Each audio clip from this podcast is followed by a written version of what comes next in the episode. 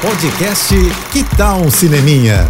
Dicas e curiosidades sobre o que está rolando nas telonas, com Renata Boldrini. E chegou o dia da despedida do meu time de heróis favorito do MCU, gente. Chegou em cinemas Guardiões da Galáxia Volume 3, que encerra o arco dos amados e desajustados Peter Quill, Gamora, Nebula, Groot, Mantis, Drax e o Rocket. Tô triste? Muito. Mas o filme é sensacional. Gente, eu ri, me emocionei, chorei, eu amei a história. Sem dar nenhum spoiler, se prepara porque ela tem uma coisa ali que é de partir o coração, sabe? Isso porque a gente conhece a história do Rocket. E me pegou, viu? E é em função dele que a narrativa e a ação vão se dar nesse filme.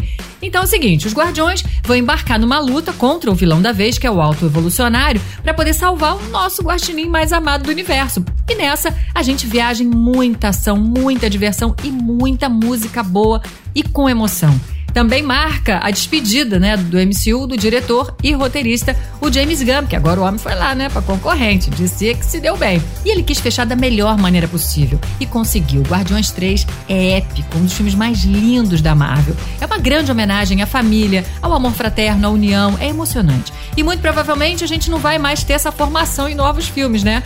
Mas, enfim, também, sei lá, né? Vai que. Olha, corre pro cinema que é imperdível. É isso. E se quiser mais dicas ou falar comigo, me segue lá no Instagram, arroba Renata Boldrini. Tô indo, mas eu volto. Sou Renata Boldrini com as notícias do cinema. Hashtag Juntos pelo Cinema. Apoio JBFM. Você ouviu o podcast Que Tal um Cineminha?